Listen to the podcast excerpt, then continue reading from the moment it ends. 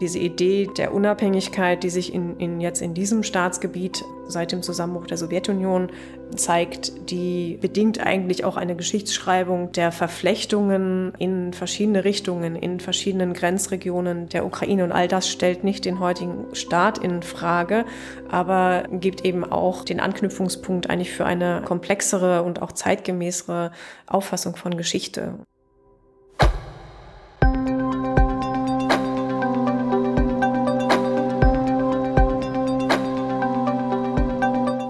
Und herzlich willkommen zu einer neuen Folge von History and Politics, dem Podcast der Körber Stiftung zu Geschichte und Politik. Mein Name ist Gabriele Wojdelko und ich leite in der Stiftung den Bereich Geschichte und Politik. Auch heute sprechen wir wieder mit einem Gast darüber, wie die Vergangenheit die Gegenwart prägt. Im Zentrum der heutigen Folge steht die Ukraine. Das Land, das seit Februar 2022 von seinem Nachbarn Russland überfallen und systematisch zerstört wird. Das Land, dem der russische Präsident Wladimir Putin und diejenigen, die in Russland den Angriffskrieg gegen die Ukraine unterstützen, das Existenzrecht als eigenständige Nation aberkennen. Und das Land, das sich nur verstehen lässt, wenn wir es unter der Perspektive von Vielfalt und Verflechtungsgeschichte betrachten. Diese History and Politics Folge soll helfen, die Ukraine und ihre facettenreiche Vergangenheit und Gegenwart besser zu verstehen. Was hat der russische Angriff auf die Ukraine mit der imperialen Vergangenheit Russlands zu tun? Was sind die zentralen Bestandteile der ukrainischen nationalen Identität? Was ist der Antrieb für die enorme Widerstandskraft dieses europäischen Landes? Und welches Bild haben wir in Deutschland von der Ukraine beziehungsweise wodurch wurde dieses Bild eigentlich geprägt. Im Rahmen unserer Podcast-Reihe Das Imperium schlägt zurück habe ich darüber mit Gwendolin Sasse gesprochen. Gwendolin Sasse ist Politikwissenschaftlerin und Slawistin. Seit 2016 ist sie wissenschaftliche Direktorin des Zentrums für Osteuropa und internationale Studien in Berlin seit 2021 darüber hinaus Einstein-Professorin für vergleichende Demokratie und Autoritarismusforschung an der Humboldt-Universität in Berlin. Gwendolin Sasse beschäftigt sich in ihrer wissenschaftlichen Arbeit vor allem mit den Rahmenbedingungen gesellschaftlicher, politischer, wirtschaftlicher und auch kultureller Veränderungsprozesse in Osteuropa. Ihr besonderes Augenmerk gilt dabei der Ukraine. Und gerade ist ihr aktuelles Buch unter dem Titel Der Krieg gegen die Ukraine, Hintergründe, Ereignisse, Folgen erschienen. Liebe Frau Sasse, herzlich willkommen zum History and Politics Podcast der Körber Stiftung. Ich freue mich dabei zu sein. Frau Sasse, wir hören und lesen in den Medien, wir nehmen diesen Podcast äh, Anfang Oktober 2022 auf und da lesen und hören wir dass wir sieben Monate jetzt schon in diesem Krieg sind, der, der Krieg, den, die, den Russland gegen die Ukraine begonnen hat. Ähm, ich wollte Sie trotzdem fragen, wann hat dieser Krieg eigentlich angefangen? Ja, das ist ein sehr wichtiger Punkt. Der Krieg hat eben nicht am 24. Februar 2022 angefangen, sondern äh, 2014, als Russland die Krim annektiert hat. Und das sehe ich als die erste Phase dieses Krieges. Und dann ging es mit dem Krieg im Donbass, in dem Russland ganz massiv äh, lokale äh, separatistische Bewegungen unterstützt hat, mit dem Donbasskrieg weiter in die zweite Kriegsphase. Und was wir jetzt sehen seit der Invasion im Februar diesen Jahres, ist die dritte Kriegsphase. Das bedeutet, eigentlich haben wir auch in unserer, nicht nur in unserer Wahrnehmung, sondern auch in unserem Sprechen über den Krieg einen Fehler begangen oder wir begehen einen Fehler, indem wir davon reden, dass der Krieg eben erst seit Februar stattfindet? Oder verstehe ich Sie da richtig? Ja, genau. Also wir, wir sagen immer wieder der Krieg seit äh, Februar 2022 und es ist, glaube ich, wichtig, dann die Invasionen aus verschiedenen Richtungen, der Angriffskrieg gegen die gesamte Ukraine, diesen in einen größeren Kontext einzuordnen. Und das sehen wir heute klarer, aber eigentlich war es auch schon 2014 ganz klar zu sehen, dass natürlich die Annexion eines Territoriums Krims gegen das internationale Recht verstößt und schon ein, ein Kriegsakt ist. Und, und genauso ist eben Russlands Rolle im Donbasskrieg ähm, nicht eine verdeckte gewesen, sondern eine ganz offene finanzielle, militärische Unterstützung. Und das ist ein Krieg. Aber es wirkte an vielen Orten im Westen wie ein Krieg oder ein Konflikt. Das klingt dann immer schon etwas weniger ausufernd, wie vielleicht ein, an, an kleinen und unbedeutenden Orten findet dieser Konflikt statt. Und erst mit der Invasion in die gesamte Ukraine und die Anschläge auf die, auch auf Städte, sogar ja in der Westukraine, äh, wird einem dann vollends klar, worum es geht. Aber natürlich ist auch die Annexion und der Krieg im Donbass, das sind schon Kriegsakte. Hm. Lassen Sie uns mal ein bisschen in die Gründe des Krieges gucken, den Russland gegen die Ukraine begonnen hat. Also es heißt ja oft, dass ähm, die, zumindest in der Motivation des russischen Präsidenten Wladimir Putin, der Zerfall der Sowjetunion eine ganz große Rolle spiele. Und äh, nun haben wir aber auch gehört oder und gelesen in den Aufsätzen und Reden, die der russische Präsident selbst geschrieben hat, um diesen Krieg geschichtspolitisch zu untermauern. Also in diesen Texten und in seinen Reden haben wir gelesen und gehört über die sogenannte historische Einheit zwischen der Ukraine und Russland, zwischen dem ukrainischen und dem russischen Volk. Was ist aus Ihrer Sicht das zentrale Motiv für diesen Krieg aus russischer Perspektive, sowohl geschichtspolitisch als auch politisch? Ja, Sie betonen zu Recht ähm, die, die Schlüsselrolle Wladimir Putins und natürlich auch seiner eigenen Darstellung, einer Vorstellung von äh, einer Einheit der russischen und ukrainischen Nation. Und eigentlich müsste man sagen, es geht nicht mehr um die Einheit, sondern es geht darum, die ukrainische Nation als, als unabhängige Nation auszulöschen und unter dem Begriff des russischen Volkes äh, zu subsumieren. Aber zugleich denke ich, ist es zu einfach, ähm, den Krieg auf die Rolle Putins und diesen Blick auf die Ukraine, diese Einheit oder dargestellte kulturelle politische Einheit Russlands und der Ukraine zu reduzieren. Das gehören schon verschiedene Entwicklungen dazu und dann ist Putin der entscheidende Katalysator, der diese Entwicklungen dann wirklich zu diesem Krieg eskalieren lässt. Und ich denke, ganz zentral ist ähm, die Gegenüberstellung zweier unterschiedlicher politischer Modelle, dass in Russland seit vielen Jahren unter Putin eine zunehmende Autokratisierung stattgefunden hat. Und hier ist es ein autoritäres System, das mehr und mehr auch am eigenen Selbsterhalt arbeiten muss oder musste. Und zu diesem autoritären System gehören die imperialen Machtansprüche, die dann Putin auch in seiner eigenen Darstellung natürlich klar formuliert hat. Das ist ein essentieller Teil dieses autoritären Systems. Und man will verhindern, dass sich ein alternatives politisches Modell, nämlich das, was die Ukraine gewählt hat, eine Demokratie und eine Westanbindung, eine Westanbindung an Institutionen des Westens, aber vor allem eine Anbindung an die, an die Werte, die mit dem Westen verbunden werden und mit der, mit der Idee der Demokratie verbunden werden. Und dagegen richtet sich dieser Krieg. Man will eigentlich das Risiko, dass so etwas auch auf Russland überschwappen könnte, eindämmen und hat jetzt diesen Moment genutzt und Wladimir Putin hat diesen Moment genutzt, ähm, wo er dachte, er agiert noch aus einer, einer Stärke heraus. Sie haben eben, das fand ich ganz interessant, das alternative politische Modell erwähnt, die starke Westbindung der Ukraine, die starke Nähe zu Europa. Das bringt mich jetzt aber doch wieder zurück zum Zerfall der Sowjetunion und zur Rolle der Ukraine in diesem Zerfall, weil wenn ich es richtig wahrnehme, die Ukraine ja schon sehr früh nach 1991 genau diese Bestrebung in Richtung eines demokratischen Umbruchs deutlich gemacht hat. Also ist da vielleicht doch was dran, dass man diese, diese Periode nach 91 sehr genau in den Blick nehmen muss, wenn man verstehen will, was diesen Krieg heute antreibt und was auch die Ukraine in ihrem Widerstand antreibt? Auf jeden Fall. Ich sehe diesen Krieg als eigentlich eine direkte Folge auch der, des Zusammenbruchs der Sowjetunion. Und es ist eine der Spätfolgen. Und ich glaube, es hat auch natürlich vor 1991 begonnen, wenn wir darauf schauen, dass in der Ukraine äh, im Vorlauf es Bewegungen, Bestrebungen natürlich für Unabhängigkeit gab. Äh, es gab schon eine, eine demokratische Bewegung in der Ukraine. Es gab es nicht in allen früheren Sowjetrepubliken, aber in der Ukraine gab es das. Verband sich unter anderem ja auch mit der Tschernobyl-Reaktorkatastrophe 1986. Von der Ukraine gingen, also von der ukrainischen Sowjetrepublik gingen zu diesem Zeitpunkt auch dann schon wichtige Impulse auch auf andere Teile der Sowjetunion aus, ebenso wie vom Baltikum. Und dann mit der Unabhängigkeit der Ukraine ist dann das Ende der Sowjetunion vorprogrammiert, als nach dem Augustputsch die ukrainische äh, politische Führung noch im, innerhalb der Sowjetunion zuerst auf das Unabhängigkeitsreferendum und die erste Präsidentschaftswahl schon im Dezember 1991 hinwirkt. Und danach ist eine Frage von, von ja, Tagen und von Wochen, bis die Sowjetunion zerfällt. Das heißt, es ist ein wichtiges Moment in der Bewegung hin zum Zusammenbruch der Sowjetunion.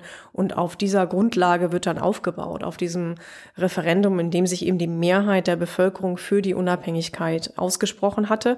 Also ein wirklich wichtiges Instrument, um das von Anfang an zu legitimieren.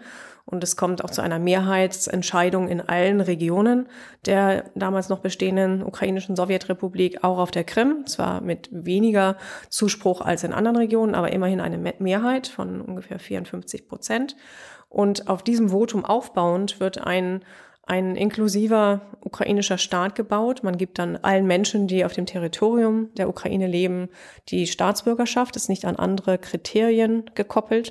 Und das setzt auch ein wichtiges Signal. Und seitdem gibt es aber immer auch ein bisschen zwei Schritte voran und dann geht es auch wieder zurück. Es ist ein, kein, kein einfacher demokratischer Reformprozess gewesen, auch kein einfacher und kein abgeschlossener wirtschaftlicher Reformprozess, aber es geht Stück für Stück in diese Richtung. Wie würden Sie denn, wenn wir auf die Zeit nach 91 gucken und in die Ukraine schauen, wie würden Sie denn so die wichtigsten Etappen des ukrainischen, nennen wir es mal Nation Building oder der ukrainischen Nationsbildung nach 91 1990 skizzieren? Oder welche dieser Etappen sind besonders wichtig, um jetzt heute die Situation der Ukraine, auch die Widerstandskraft und, und auch die Aggression Russlands zu verstehen?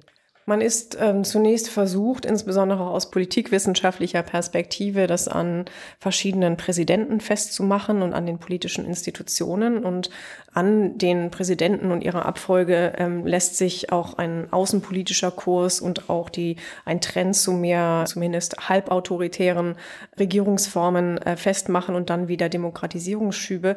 Aber ich halte die gesellschaftliche Dynamik insgesamt für wichtiger und ausschlaggebender. Und die sehen wir jetzt auch in diesem Krieg. Und sie erklärt meines Erachtens einen, einen Großteil dieser Widerstandskraft, sowohl der militärischen Widerstandskraft, aber eben auch der zivilen Widerstandskraft. Und ich würde deshalb vor allem auf äh, Momente der Massenmobilisierung, der Massenproteste, die es in der Ukraine mehrfach gegeben hat, hinweisen. Und wiederum geht es auch schon vor dem Zusammenbruch der Sowjetunion los, ähm, dann auch unter äh, Präsident Leonid Kutschma, der, soweit es die Verfassung erlaubt hat, recht autoritär regiert hat, gab es Proteste gegen ihn Anfang der 2000er, aber dann insbesondere die Orangenrevolution 2004 und der Euromaidan 2013, 14. Das eine hat sich 2004 an einer ähm, gefälschten Wahl entzündet und 2013, 14 stand als Auslöser die späte Entscheidung des damaligen Präsidenten Janukowitsch, doch das Assoziierungsabkommen mit der EU nicht zu unterschreiben, im Mittelpunkt. Und daran haben sich aber jedes Mal mehr ähm, Themen und auch mehr Unzufriedenheit im Land festgemacht. Es ging also zum Beispiel 2013, 14 nicht nur um dieses Abkommen, obwohl das natürlich ein wichtiges Element ist, aber mit, mit einer Anbindung, einer engeren Anbindung an die EU gehen auch Erwartungen, Hoffnungen, auch zum Beispiel was die eigenen Lebensstandards angeht. Solche Dinge spielen auch eine Rolle. Und vor allem ist die, die Wahrnehmung einer, einer korrupten Regierung sehr wichtig gewesen. Und das war sowohl im Osten, im Süden des Landes als auch im Westen Und in Kiew der Fall. Man denkt heute so auch im Rückblick manchmal, das war eine Bewegung, die sich auf Kiew konzentriert und vielleicht die Westukraine. Und ja, da haben wir die größten Proteste gesehen, aber der damalige Präsident war genauso unpopulär im Südosten zu dem Zeitpunkt wie im, im Westen oder, oder eben in der Hauptstadt Kiew. Und äh, von daher sind das äh, diese Zyklen, wo wirklich dann Hunderttausende von Menschen auch aus der Mitte der Gesellschaft protestiert haben. Das ist generell ja schon mal eigentlich ein sehr seltenes Ereignis. Und wenn es aber mehrmals passiert und auch aufbauend auf vorherigen Wellen, das baut zum einen natürlich Hoffnungen, auch eine, eine gewisse Übung in dieser Art des Protests, natürlich auch Enttäuschungen, die danach kommen. Aber das hat eigentlich diesen Willen der Bevölkerung so für den ukrainischen Staat, für die ukrainische Nation in einer inklusiven inklusiven Definition dieser, dieser Nation einzustehen, gestärkt, hat eine starke Zivilgesellschaft mitbegründet und die kann jetzt in einem Krieg sozusagen umgepolt, umgelenkt werden und hat eben dann zu dem Engagement in verschiedenen Feldern, sei es ähm, in den territorialen Verteidigungseinheiten, sei es in der ukrainischen Armee oder sei es in ganz vielen zivilen Versuchen, die Folgen jetzt dieses, dieser, dieses Angriffskrieges ähm, zu mildern für die Bevölkerung oder vielleicht Wiederaufbau von Infrastruktur. Und also die, die, die Reihe saß lang an Beispielen, die man geben kann. Finde ich ganz spannend. Sie haben eben diese Momente der Massenmobilisierung ja nochmal erklärt, die verschiedenen Etappen. Und Sie haben auch gesagt, das war immer verbunden auch mit einem Signal in Richtung Europa. Wir gehören dazu. Es war sehr proeuropäisch. Ich würde den Spieß jetzt mal umdrehen wollen und fragen wollen, war denn die Reaktion der Europäischen Union oder der, die Reaktion des Westens auf diese Massenmobilisierung dann angemessen, also dem, dem Wunsch, dem starken Wunsch der Ukraine, sich als europäisch, im Kern europäisch zu definieren. Sind wir, sind wir, der Westen, die EU, sind wir dem ausreichend begegnet?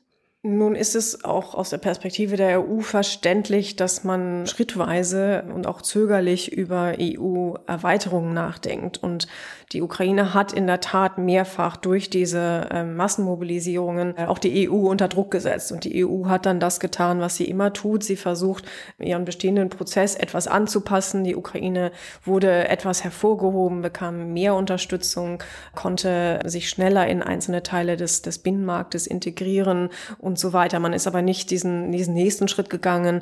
Dazu hat es jetzt erst den großen Angriffskrieg auf die Ukraine gebraucht, um den nächsten Schritt ähm, zu erwägen und dann auch zu beschließen, nämlich der EU diesen Kandidatenstatus zu geben. Aber ich denke, man sollte es nicht auf die Frage EU-Mitgliedschaft oder nicht ähm, verengen, denn dafür muss natürlich auch ein Land selber viel, viel tun und ein Reformprozess ähm, läuft ja auch noch. Aber vor allem, denke ich, hat die EU, haben auch Gesellschaften in Westeuropa, in, in Südeuropa, in Nordeuropa ähm, nicht die Ukraine richtig wahrgenommen. Also es ist, glaube ich, eher auf der Ebene der Wahrnehmungen, wie man über Ost- und Ostmitteleuropa ähm, nachdenkt. Und dass eben die EU und die EU-Osterweiterung war ein Teil davon. Ähm, das hat man akzeptiert. Ein Teil Ostmitteleuropas ist innerhalb der EU. Auch da wird vielleicht nicht immer so differenziert in der öffentlichen Wahrnehmung hingeschaut. Aber was darüber hinausgeht, das, das ist weitgehend unbekannt. Und das, das sehen wir eben jetzt auch in so einer ähm, extremen Situation, eigentlich wie wenig Wissen und, und überhaupt wie wenig Wahrnehmung von der Ukraine überhaupt vorhanden ist. Nun könnte man ja ein bisschen zugespitzt formulieren, dass diese, das, was Sie beschreiben, nämlich dieser sehr eingeschränkte Blick auf die Ukraine, die eingeschränkte Wahrnehmung auch Teil oder eine Folge des russischen imperialen Blicks und Narrativs ist. Also zugespitzt formuliert, ist es eigentlich der russische Blick, der unseren Blick auf die Ukraine lange Zeit geprägt hat. Würden Sie das, könnten Sie das so unterschreiben? Ich glaube, da ist die Kausalität jetzt in eine Richtung vielleicht zu eindeutig formuliert, aber ich würde sagen, es kommt aus zwei Richtungen und es trifft sich. Und dann gibt es natürlich auch die Quellen, über die genau die russische Perspektive verbreitet wird und die verfängt auch. Aber ich glaube, es kommt aus zwei Richtungen. Natürlich ist das das russische Narrativ, aber aus westlicher Perspektive oder, oder auch westeuropäischer Perspektive, insbesondere auch in Deutschland, würde ich sagen, ist die Sowjetunion eigentlich als Russland weitergedacht worden. Und äh, dann blieb auch wieder nicht viel Platz für die anderen ehemaligen Sowjetrepubliken. Und wir sehen es ja auch in unserem Sprachgebrauch, wenn wir immer vom post-sowjetischen Raum gesprochen haben, dann verschwindet eigentlich alles hinter dieser Vorstellung, es gab die Sowjetunion und dann fehlt nicht viel, um das dann als Russland irgendwie weiterzudenken. Und ich glaube, das hat nicht nur mit, mit Russlands Narrativ zu tun oder auch Desinformation, sondern eben auch mit unserem Blick auf die Geschichte und, und was ausgeblendet ähm, wird. Und könnte man jetzt sagen, dass mit dem Beginn des vollumfänglichen Angriffskrieges, den Russland gegen die Ukraine vom Zaun gebrochen hat im Februar, auch dieses postsowjetische Zeitalter, die postsowjetische Epoche endgültig zum Ende gekommen ist? Ja, also die Epoche war eigentlich vorher schon zu Ende gegangen, aber jetzt ist uns hoffentlich allen klar, dass dieser Begriff äh, nicht viel taugt und wir ihn auch so nicht mehr verwenden sollten und dass man eben genau das benennen sollte, auf was man guckt. Entweder ist es ein Land wie die Ukraine oder, oder Moldau oder Georgien oder man benennt das Thema, auf das man sich konzentriert, aber eben nicht von, von äh, immer diesem postsowjetischen Zusammenhang zu sprechen. Das soll nicht heißen, dass nicht auch ähm, Hinterlassenschaften aus, aus dieser Zeit nachwirken.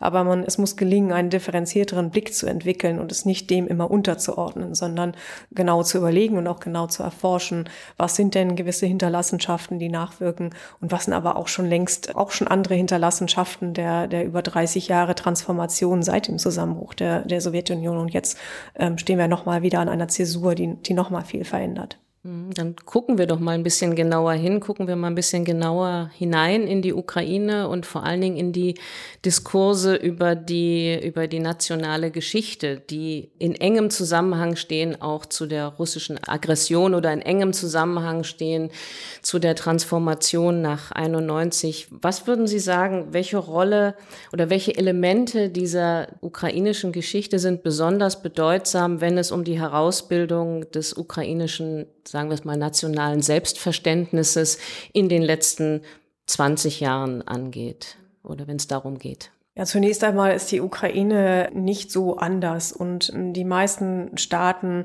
bauen sich eine, eine Geschichtsschreibung, die linearer aussieht, als sie eigentlich ist. Und im Fall der Ukraine ist seit 1991 auch von, selbst von ukrainischen und ukrainischstämmigen Historikerinnen oft, oft die Frage so provokant gestellt worden, hat die Ukraine eine Geschichte? Und damit äh, meint man natürlich nicht, dass sie keine Geschichte hat, das hat sie auf jeden Fall, aber hat sie äh, sozusagen genug Staatlichkeit in, in ihrer Geschichte nachzuweisen, so dass man dort eine Kontinuität aufzeigen könnte. Aber davon hängt natürlich eigentlich heute sehr wenig ab. Es gibt einen ukrainischen Staat und das ist die Grundlage. Und es gibt eben in der ukrainischen Geschichte nur wenige Bezugspunkte auf eine, eine äh, kurze Phasen der, der Unabhängigkeit oder der staatlichen Unabhängigkeit. Und es gibt äh, natürlich auch Versuche, bis zur Kiewer Rus zurückzugehen und dann eine Kontinuität aufzuzeigen. Und wie gesagt, da ist die Ukraine auf keinen Fall der einzige Staat, der das versucht. Man kann natürlich anknüpfen an Elemente von Staatlichkeit, von Unabhängigkeit und würde vor allem auf die Zeit um das Ende des Ersten Weltkriegs und dann äh, die Oktoberrevolution und äh, den Bürgerkrieg schauen, also die Zeit zwischen 1917 und, und 1920. Aber auch das ist eine kurze Zeit und findet auch nicht in dem, im heutigen Staatsgebiet der Ukraine insgesamt ähm, statt. Das heißt, das ist ein, ein wichtiger Punkt und der hat dann auf verschiedene Weise entweder etwas zu linear gedacht, aber dann doch auch in einer kritischen Diskussion natürlich die Geschichtsdiskurse seit 91 stark geprägt. Es gibt dann einzelne Momente der Geschichte, die äh, bewusst und auch zu Recht in den Mittelpunkt gerückt wurden. Und ein Schlüsselereignis ist die künstlich herbeigeführte Hungersnot Anfang der 1930er Jahre unter Stalin, der Holodomor, der auch, müssen wir auch wieder sagen, auch in unserer Wahrnehmung erst eigentlich in den letzten Jahren durch die proaktive auch Geschichtsforschung in der Ukraine, aber dann auch international mehr in den, in den Blick genommen wurde. Und das ist auf jeden Fall ein, ein ein sehr wichtiges Schlüsselelement der, der Geschichte, nicht nur der ukrainischen, aber der sowjetischen, äh, sowjetisch-ukrainischen Geschichte, auf das Bezug genommen wird und natürlich sind andere Bezüge zum, zum Zweiten Weltkrieg auch ähm, durchaus kontrovers, auch in der Ukraine diskutiert worden und werden weiterhin diskutiert, insbesondere die Zeit des Zweiten Weltkriegs, wo die Ukraine keine guten Auswahlmöglichkeiten hatten. Zum einen vis-à-vis -vis Moskau und, und der Sowjetunion und, und andererseits gegenüber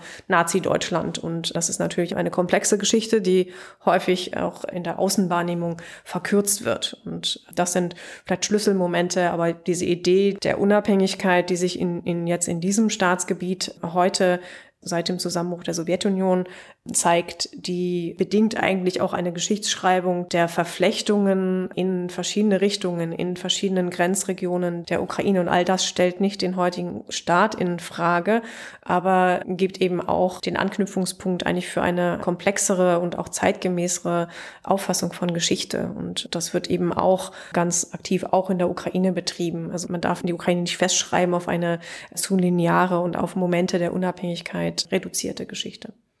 In Ihrem Buch, was jetzt im Oktober erscheint, schreiben Sie, dass man die Ukraine, die ukrainische Geschichte und Gegenwart eigentlich nur verstehen kann, wenn man es unter diesem unter der Perspektive der Verflechtungsgeschichte anschaut, dieses Land. Und Sie haben eben selbst von Verflechtungsgeschichte gesprochen.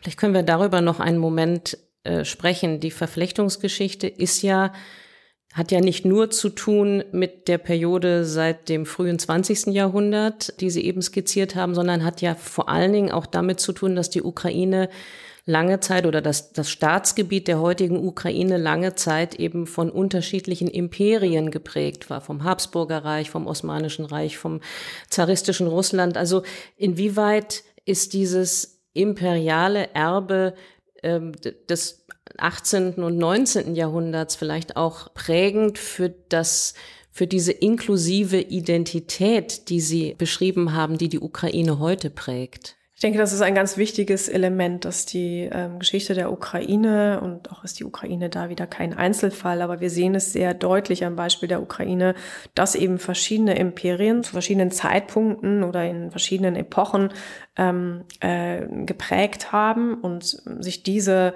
Auswirkungen auch heute überlappen. Natürlich kann man sich auch aus der Geschichte und diesen Bezugspunkten etwas herausgreifen und eine, ein Imperium oder überhaupt Geschichte, Hinterlassenschaften, die wirken nicht automatisch. Ne? Die müssen immer, die müssen immer aktiviert werden. Und es braucht also Akteure, die ganz bewusst diesen Zusammenhang herstellen. Ansonsten wäre es zu einfach zu sagen, nur weil es Teil eines Imperiums war, wirkt das nach. Ne? Es ist also wie, glaube ich, generell bei Hinterlassenschaften Partnerschaften, die müssen aktiviert werden. Aber da gibt es eben in der Ukraine ganz viele Anknüpfungspunkte und es geht auf jeden Fall vor das 20. Jahrhundert zurück. Und also wir sehen es zum einen natürlich auch in, in Russlands Argumentation heute, dass wir beim, beim russischen Zarenreich sind und dass die Bezüge und eigentlich auch die Kontinuitäten in diese Richtung gedacht werden und der Anspruch aus dieser Zeit abgeleitet wird. Aber wir sehen, sehen eben auch sowohl in der Ukraine als auch in anderen Teilen Ostmitteleuropas Bezüge auf das Habsburger Reich und, und auch die werden zum Teil selektiv erinnert oder auch benutzt und es könnte auch eine, den zum Teil auch einer, einer Unterfütterung der, der Westorientierung und äh, eines, eines besseren lokalen Verständnisses von zumindest ähm, protodemokratischen Formen. Also man kann das schnell etwas zu ideal darstellen, aber diese Auswirkungen, die, die gibt es, die können aktiviert werden und vor allem zeigt es eben, dass die Ukraine nicht, wie es aus dem russischen Narrativ herausklingt, immer dem russischen Imperium untergeordnet war und eigentlich alles schon immer russisch war. Also ganz extrem ist die Argumentation auf der Krim natürlich vorhanden und diese Argumentation verfängt auch bei uns, weil wir andere Dinge wie das Osmanische Reich, das, das Krimkanat ähm, gar nicht so genau kennen oder nicht in den Blick nehmen. Und das ist, glaube ich, das Wichtige zu sehen, dass, dass ähm, diese verschiedenen Imperien verschiedene Teile der Ukraine geprägt haben und aus all diesen Zeiten gibt es Hinterlassenschaften, die nachwirken können. Lassen Sie uns noch mal einen Moment über den Mythos Krim sprechen. Das passt jetzt ganz gut. Sie haben es eben selbst angesprochen. Der Krieg, haben wir vorhin gesagt, hat eigentlich schon 2014 begonnen mit der Annexion der Krim. Es gibt dieses russische Narrativ äh, von der Krim, die eigentlich immer russisch war und äh, die zu Russland gehört. Das verfängt auch bei uns. Wie schätzen Sie die Bedeutung der Krim sozusagen aus ukrainischer Sicht ein in, in der aktuellen Situation, in dem Konflikt mit Russland? Also was genau, was bedeutet die Krim für die Ukraine? Ja, das hat sich auch über die Zeit hinweg verändert. 1991 hat man dann sozusagen die Krim als Teil des neuen ukrainischen Staates vielleicht auch erst entdeckt. Zu Sowjetzeiten hat das wenig oder weniger bedeutet. Und die Krim gehört ja seit 1954 zur oder gehörte seit 1954 zur ukrainischen Sowjetrepublik. Es war ein, eine, eine Grenzverschiebung ähm, sowjetischer Art, aber schon auch damals mit, mit zumindest etwas mehr Bedeutung als an anderen Orten, wo auch Grenzen regelmäßig verschoben wurden. Aber dennoch hat es in der Praxis und insbesondere auch in der, in der russischen Sowjetrepublik erst um 1991 herum, etwas vorher und dann vor allem nach dem Zusammenbruch der Sowjetunion, ähm, wirklich ist es ins Bewusstsein gedrungen, was das heißt. Das ist also die Krim, die sich aus russischer Sicht mit all ihrer Symbolik, äh, mit äh, historischen Ereignissen, meistens äh, verlustreichen Kriegen, insbesondere dem Krimkrieg, aber doch mit, äh, mit einer Symbolik äh, aufgeladen sind, die eng mit der, mit der Identität auch des Russischen Reiches und auch einer, einer russischen Identität verwoben war. Und das hat dann äh, zu Konfliktpotenzial ähm, geführt. Aber in den 1990ern, wo dieses Konfliktpotenzial hätte aufbrechen können, ist es durch äh, verschiedene Faktoren, aber auch durch die Art, wie Kiew die Beziehung zur Krim, also Simferopol insbesondere, gemanagt hat, entschärft worden. Und man hat es geschafft, einen politischen Aushandlungsprozess in Gang zu setzen, der in einem sehr schwachen, aber immerhin in der Verfassung verankerten Autonomiestatus der Krim gemündet ist. Die Krim ist weiterhin äh, russischsprachig geblieben, aber auch auf der Krim, wie auch in anderen Teilen des Südostens der Ukraine, macht sich eine Identität, die auf den Staat gemünzt ist, äh, nicht an Sprache fest. Das wird von außen häufig falsch eingeschätzt. Und die Krim hat sich politisch sozusagen genauso verhalten wie andere Teile des Südostens der Ukraine. Und man kann sagen und auch wieder im Rückblick sagen, dass die Krim nicht immer auch die entwicklungspolitische Priorität Kiews gewesen ist. Auch die Krim-Tataren haben ihren Status als indigenes Volk erst jetzt nach dem Beginn des Angriffskrieges erhalten, offiziell. Das heißt, es war nicht immer eine Priorität. Man hat vielleicht gedacht, das Thema sei abgeschlossen. Aber zugleich muss man betonen, und das ist eben anders dargestellt von Russland und auch häufig bei uns äh, missverstanden, 2014 oder vor 2014, vor der Annexion, gab es keine Mobilisierung auf der Krim für einen Anschluss an Russland oder überhaupt irgendeine Mobilisierung für, für mehr Autonomie. Man hatte sich also in diesen Staat eingefunden. Und ich glaube, das ist ganz wichtig, denn das ist, äh, wird anders dargestellt und verwischt in unserer Erinnerung an diese Annexion bedeutet, wenn ich Sie richtig verstehe, nicht nur mit Blick auf die Krim, sondern mit Blick auf die gesamte Ukraine ist dieses Narrativ, was wir hier auch in Deutschland lange Zeit bedient haben, von der Spaltung der Ukraine äh, zwischen verschiedenen, ähm, zwischen Osten und Westen und oder auch die Spaltung zwischen verschiedenen pro, angeblich pro-russischen Bevölkerungsgruppen und pro-ukrainischen, pro-europäischen Bevölkerungsgruppen, die sich auch an Sprachlichkeit festmacht, aber nicht nur. Also diese, dieses ganze Narrativ ist eigentlich ein großes Missverständnis. Ja, zu großen Teilen. Und ich glaube, in dieser Fokussierung auf Ethnizität und Sprache spiegelt sich auch unser Blick auf Osteuropa wieder. Ähm, warum suchen wir da vor allem nach diesen ethnischen und sprachlichen Trennlinien? Das, diesen Maßstab legen wir nicht überall an. Also da, da wirken auf jeden Fall auch koloniale Perspektiven bei uns nach. Und ja, die Ukraine ist ein sehr diverses Land, ähm, was sich, wie wir schon besprochen hatten, insbesondere eben aus dieser äh, Geschichte, dass man von verschiedenen Imperien äh, geprägt ähm, war, viele Grenzverschiebungen ähm, erlebt hat, viele Völker entweder durch das Gebiet wie auf der Krim durchzogen, aber eben auch sich angesiedelt haben. Es gab zu Bevölkerungsversch gab Bevölkerungsverschiebungen. All das gab es. Das heißt, die, die Ukraine ist ein regional sehr diverses Land. Und ja, es gibt russischsprachige Menschen in der Ukraine. Es gibt Menschen mit russischem ethnischen Hintergrund. Viele haben aber auch einen gemischten ethnischen Hintergrund.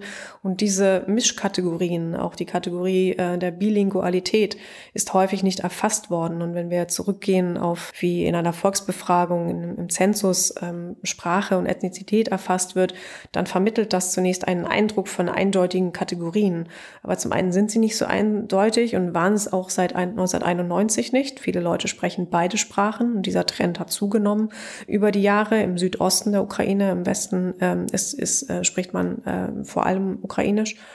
Und mit diesen sprachlichen, kulturellen Unterschieden hat sich aber auf keinen Fall ganz eindeutig an eine, eine politische Identität verbunden. Wenn man dann wieder einfach auf Wahlkarten schaut, dann hat man bei vielen Wahlen, die Präsidentschaftswahlen sind immer so der einfachste Einblick, bei ähm, Parlamentswahlen ist es schon etwas komplexer gewesen und lokale Wahlen noch komplexer.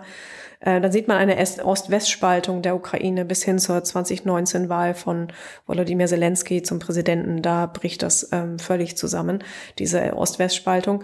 Aber diese, diese Spaltung drückt eben dann auch nicht wieder, also die ist nicht deckungsgleich mit russischsprachigen äh, ukrainischen Staatsbürgern, Staatsbürgerinnen oder, oder eben einer Sprachpraxis, sondern äh, sie drückt vor allem auch ähm, sozioökonomische Unterschiede zwischen den Regionen aus. Und politische Eliten auch im Südosten der Ukraine haben in Wahlen auch die Sprachenfrage bemüht aber eigentlich ging es ihnen hauptsächlich um wirtschaftliche Interessen und auch Sorgen der Bevölkerung, die sich in Umfragen ähm, durchaus widerspiegeln, auch Sorgen, die man lange Zeit oder größere Sorgen im Südosten über eine Annäherung an die EU sind, wenn man genauer hinschaut, eher äh, sozialer und wirtschaftlicher Art. Das heißt nicht, dass sie gleichbedeutend sind mit einer proaktiven Orientierung gen Russland, dass man Teil Russlands sein wollte oder nur Beziehungen in diese Richtung haben wollte.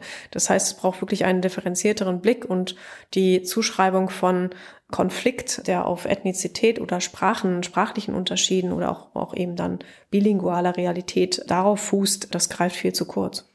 Wir haben ja am Anfang unseres Gesprächs schon ein bisschen darüber geredet, wie sehr sich die Menschen in der Ukraine identifizieren mit ihrem Land, was zu einer großen Widerstandsfähigkeit, Widerstandskraft, zu einer großen auch Mobilisierung jetzt in Zeiten des Krieges führt.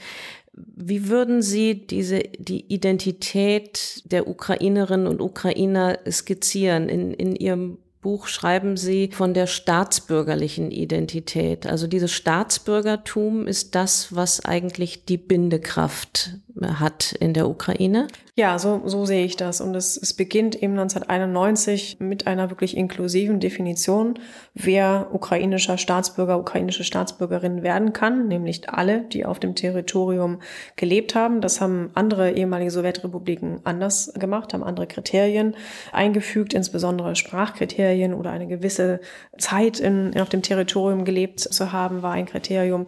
Aber hier eben nicht. Es geht also inklusiv los und man hat bewusst eine Sprachenpolitik auch nicht forciert. Also man hat äh, mit dieser Bilingualität und mit der, hat auch einer russischen Sprachrealität gelebt. Man hat also diese, das nicht versucht zu begrenzen. Sprachgesetzgebung kommt später und natürlich gibt es einen Trend zur Stärkung der ukrainischen Sprache als der einzigen Staatssprache. Dieser Prozess läuft und der, der hat sich fortgesetzt und beschleunigt sich auch nochmal jetzt im Krieg durch auch eine Entscheidung von, so sieht es aus, wir wissen noch nicht genau, wie groß der Trend ist, aber dass auch mehr Leute, die in ihrem Alltag mehr Russisch gesprochen oder nur Russisch gesprochen haben, umsteigen aufs Ukrainische, ganz, ganz, ganz bewusst.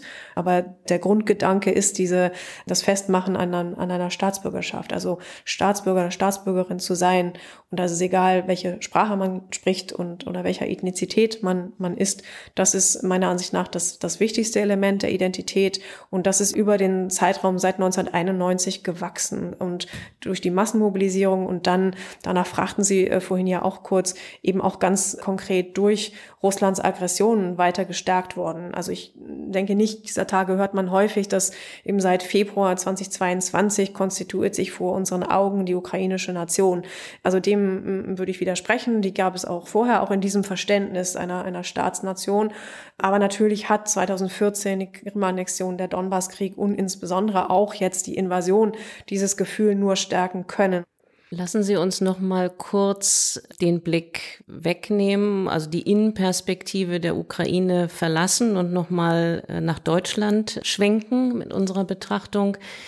Wir haben ja schon kurz angesprochen, dass es sehr viele nebulöse und manchmal auch Fehlwahrnehmungen gab, was die Ukraine betrifft hier bei uns in Deutschland. Was würden Sie sagen, was sind die nach wie vor die größten blinden Flecken in unserer Wahrnehmung, in unserem Reden und Denken über die Ukraine und welche blinden Flecken müssen jetzt ganz schleunigst beseitigt werden?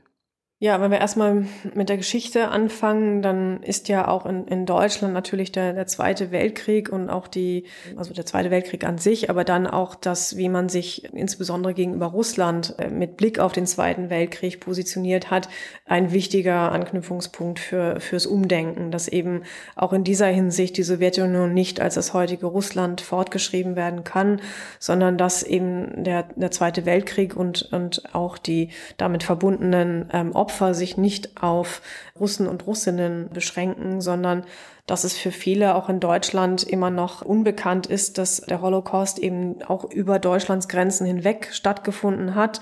Das, wie Timothy Snyder es ja benannt hat, in diesen Bloodlands, das ist dann nicht nur die Ukraine, aber ein größerer Teil von Zentralpolen bis Westrussland. Und dazu gehört aber ganz zentral auch die Ukraine eine, eine wichtige Rolle gespielt hat. Und das in diesem, in diesem ganzen Gebiet, da sind wir auch wieder bei Verflechtungsgeschichte, Geschichte er die Opferzahl auf ungefähr 14 Millionen schätzt. Das geht dann sowohl über die Nazi-Herrschaft, aber auch über die Folgen der Sowjetherrschaft. Das wird zusammengedacht in dieser Hinsicht.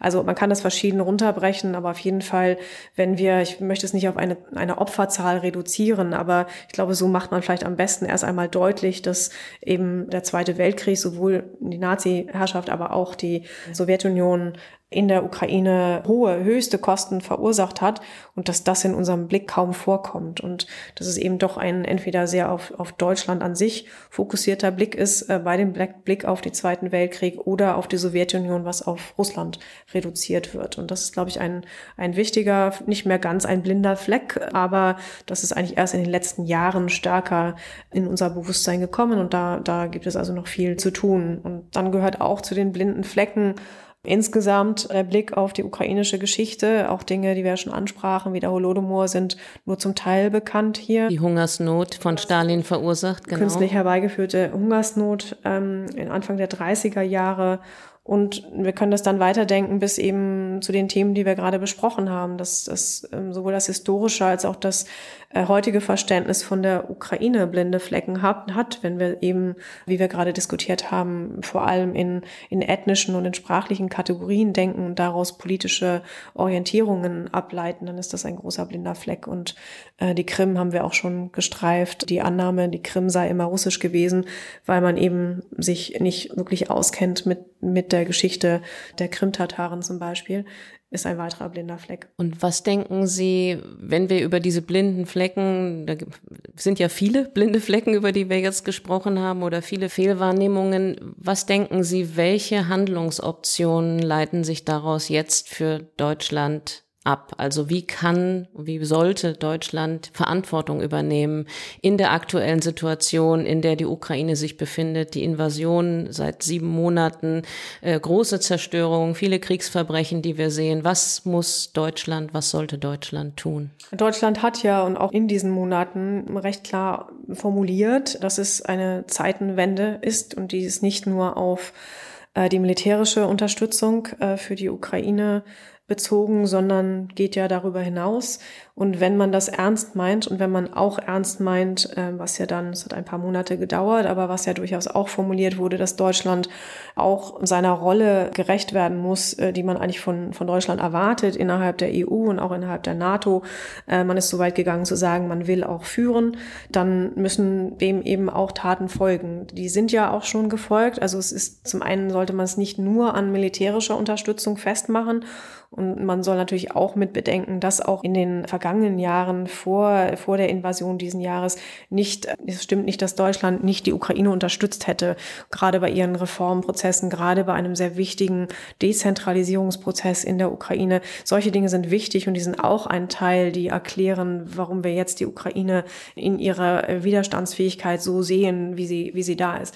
Aber seit Februar werden natürlich ganz andere Dinge gebraucht, sowohl finanziell, da muss auf jeden Fall auch mehr machen. Die ukrainische Wirtschaft ist in einer Talfahrt und monatlich werden schon Summen gebraucht, die keiner aufbringen kann. Das heißt, euphemistisch von Wiederaufbau zu sprechen, das ist, erscheint in dieser Hinsicht viel zu früh. Es bricht gerade so viel weg über die eigentliche Zerstörung hinweg. Das heißt, da wird natürlich Deutschland unter anderem, nicht nur, aber, aber besonders stark gefragt sein. Und was im jetzigen Moment, das kann man eigentlich, kann man einfach nur so klar sagen, gebraucht wird, ist militärische Unterstützung. Und da hat die deutsche Politik und auch die deutsche Bevölkerung schnell umlernen müssen. Also schnell in Bezug auf die deutsche Geschichte, aber doch eigentlich zu langsam für den Moment jetzt. Und das wird sich noch länger fortsetzen. Und da ist eben eine Verantwortung Deutschlands, die sich zum Teil, aber ich glaube auch nicht nur aus der Geschichte ableiten lässt. Das wird dann manchmal, glaube ich, etwas zu vereinfacht dargestellt, weil wir eben jetzt auch ein anderes Bewusstsein der Opfer und der Opferzahlen im Zweiten Weltkrieg haben. Daraus leitet sich die Verantwortung ab. Das, das tut sie zum Teil, aber sie tut es auch aus dem ähm, Selbstverständnis von, das Deutschland haben muss, heute in der EU und in der NATO seine, seinen Beitrag zu leisten.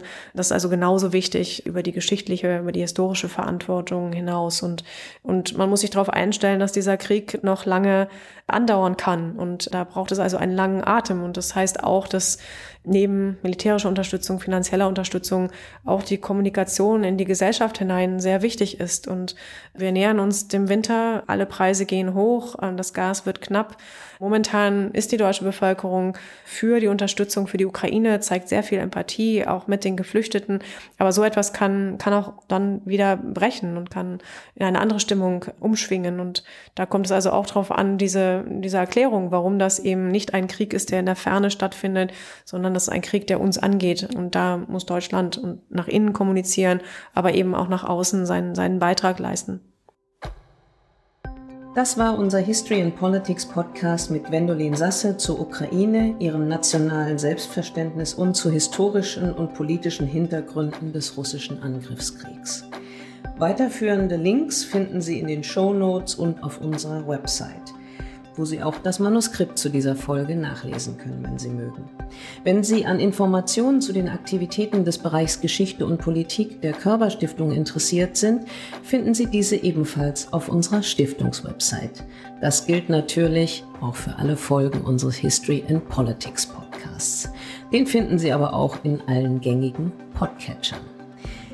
Haben Sie Fragen oder Anregungen zu unserem Podcast, dann schreiben Sie uns gern eine E-Mail an gp@ körber mit oe-stiftung.de.